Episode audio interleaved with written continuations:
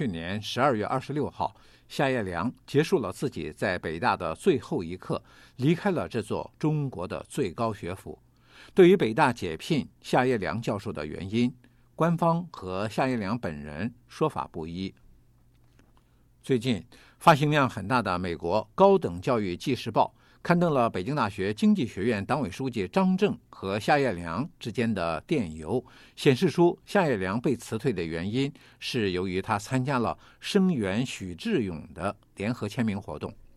张正在信中说：“近日我看到了网上你参加了对许志勇事件的联合签名，我个人觉得非常痛心。”他还说：“这种联合签名会给一些不明真相的社会群众带来误导，给社会安定带来不好的影响，甚至有可能破坏社会的稳定。”张正要求夏良教授尽快通知相关网站取消签名，并就此事给出书面说明。并希望不要继续参加这件事的后续活动。许志勇博士是美国民间维权机构公盟咨询公司的负责人，公盟组织积极参加了中国民间的维权活动。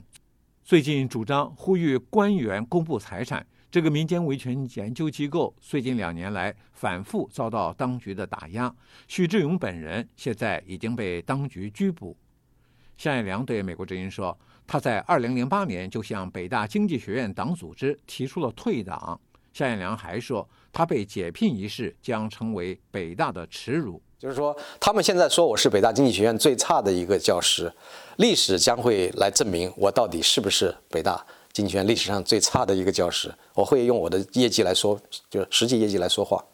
夏彦良在给张正的回信中强调，北大。是全民寄予厚望并纳税提供经费支持的国立大学，不应该沦落为党校，更不应该沦落为一党专政和意识形态控制的工具。作为真正的北大人，最值得夸耀的使命和荣誉，应当是追求和探索学问与真理，而不是为上为权，追逐权力和金钱，沦为专制的奴仆。据美国高等教育纪事报报道，夏彦良被解聘之际，恰逢中国政府掀起了一场压制学术和新闻自由的运动，这使得一些美国大学教授们对他们的大学是否应该与一个专制国家的学校保持关系产生疑问。另外，据高等教育纪事报报道，夏彦良将从这个月开始在卫斯理学院担任一个自由项目的客座研究员。此外，美国的一个研究机构。也向夏业良提供了一个终身研究职位。美国之音 VUA 卫视记者东方北京报道。